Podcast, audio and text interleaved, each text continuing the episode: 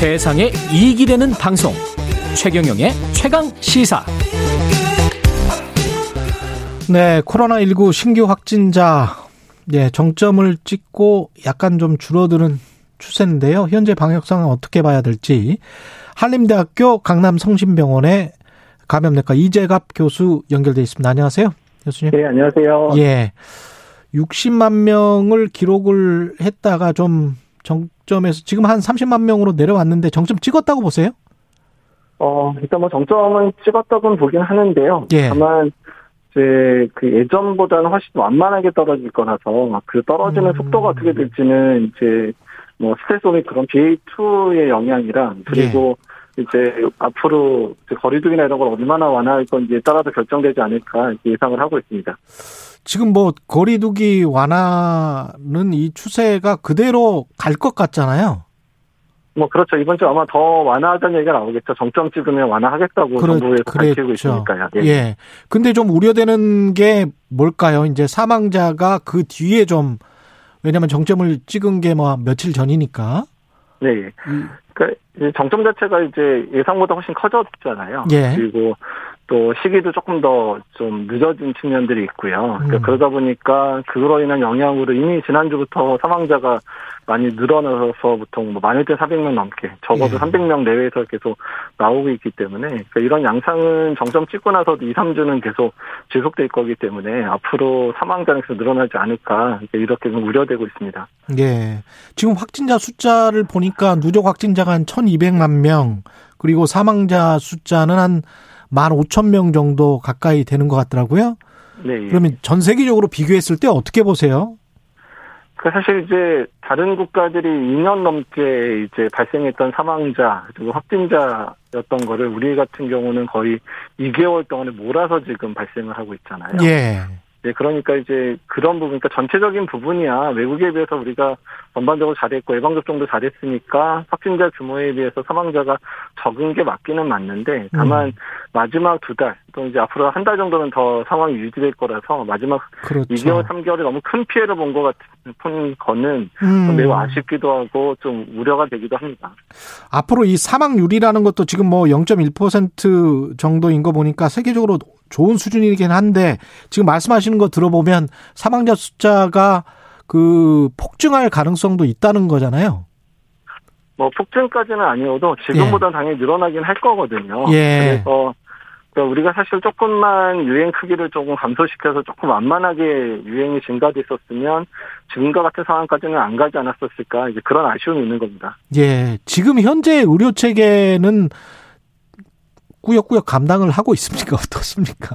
예, 일단 사실 이제 의료 체계가 감당하는 것처럼 보이는 거는 예. 지금 요양원하고 요양병원에서 발생한 환자들이 자체에서 수용을 하도록 하고 있어서 음. 그 중에서 중증으로 진행하는 환자들 같은 경우에도 요양원, 요양병원에 계시다 보니까 상태가 확 나빠지면 치료를 많이 포기하시기도 하거든요. 예. 그러니까 그러다 보니까 사망자가 이제 늘어나는 부분이고 막상 중환자실은 그래도 그냥 별로 안 차고 이런 분위기가 그런 분위기여서 사실 요양원, 요양병원에서의 피해가 너무 커지고 있는 게 상당히 우려가 됩니다. 그 먹는 치료제는 좀 효과를 보고 있나요? 임상을 실제로 해- 해보니까 어, 어떻습니까? 이게?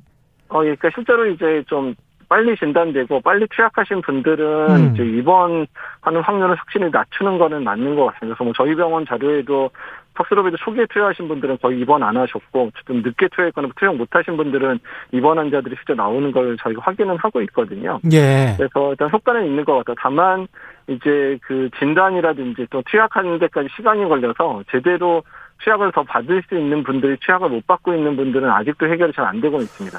그 지금 60세 이상 기저질환자들만 팍스 로비드를 받을 수 있나요? 어떻게 됩니까? 그러니까 이제 뭐 40대, 50대의 경우에 있어서도 뭐 피- 정말 필요한 의사의 판단에 줄 수는 있는데 예. 약의 공급 자체가 지금 너무 확진자 급증하면서 일시적으로 뭐 공급은 되고 좀 부족한 상황이라 현재는 60대 이상의 예, 이제 그 고위험군들 중심으로 투약이 되고 있긴 합니다.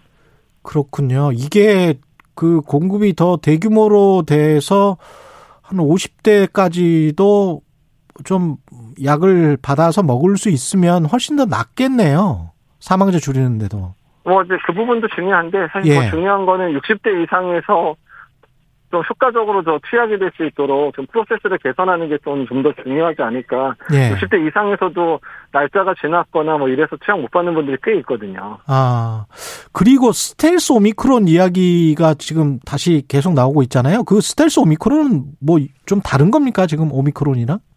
그래서 오미크론의 이제 아형 변이라고 보시면 되고요. 예. 그러니까 BA1이 기존의 이제 오미크론, 그다음에 이제 BA2가 스텔스 오미크론을 얘기하는 건데 음. 일단은 전파력 부분에 있어서 한 1.5배, 그리고 중증도 부분에서는 조금 더 오미크론보다는 좀 더 나쁜 게 아니냐 이게 사실 나오면서 영국이나 뭐 이런 국가 이제 BA2가 이제 우세종으로 바뀐 데는 입원율이 좀 많이 올라가고 있고 확진자도 다시 늘어나는 분위기거든요. 아. 그래서 예 우리나라에서도 이제 어떤 영향을 끼칠지 지금 이제 우리나라도 우세종으로 바뀌어가고 있는 시점이기 때문에 유행 규모 특히 정점을 그래요? 찍었지만 정점이 오래 갈 수도 있고 중증 환자가 일부 늘어날 수도 있는 부분들은 우려하고 있습니다. 지금 우리나라도 스텔스 오미크론으로 우세종이 바뀌고 있는 상황입니까?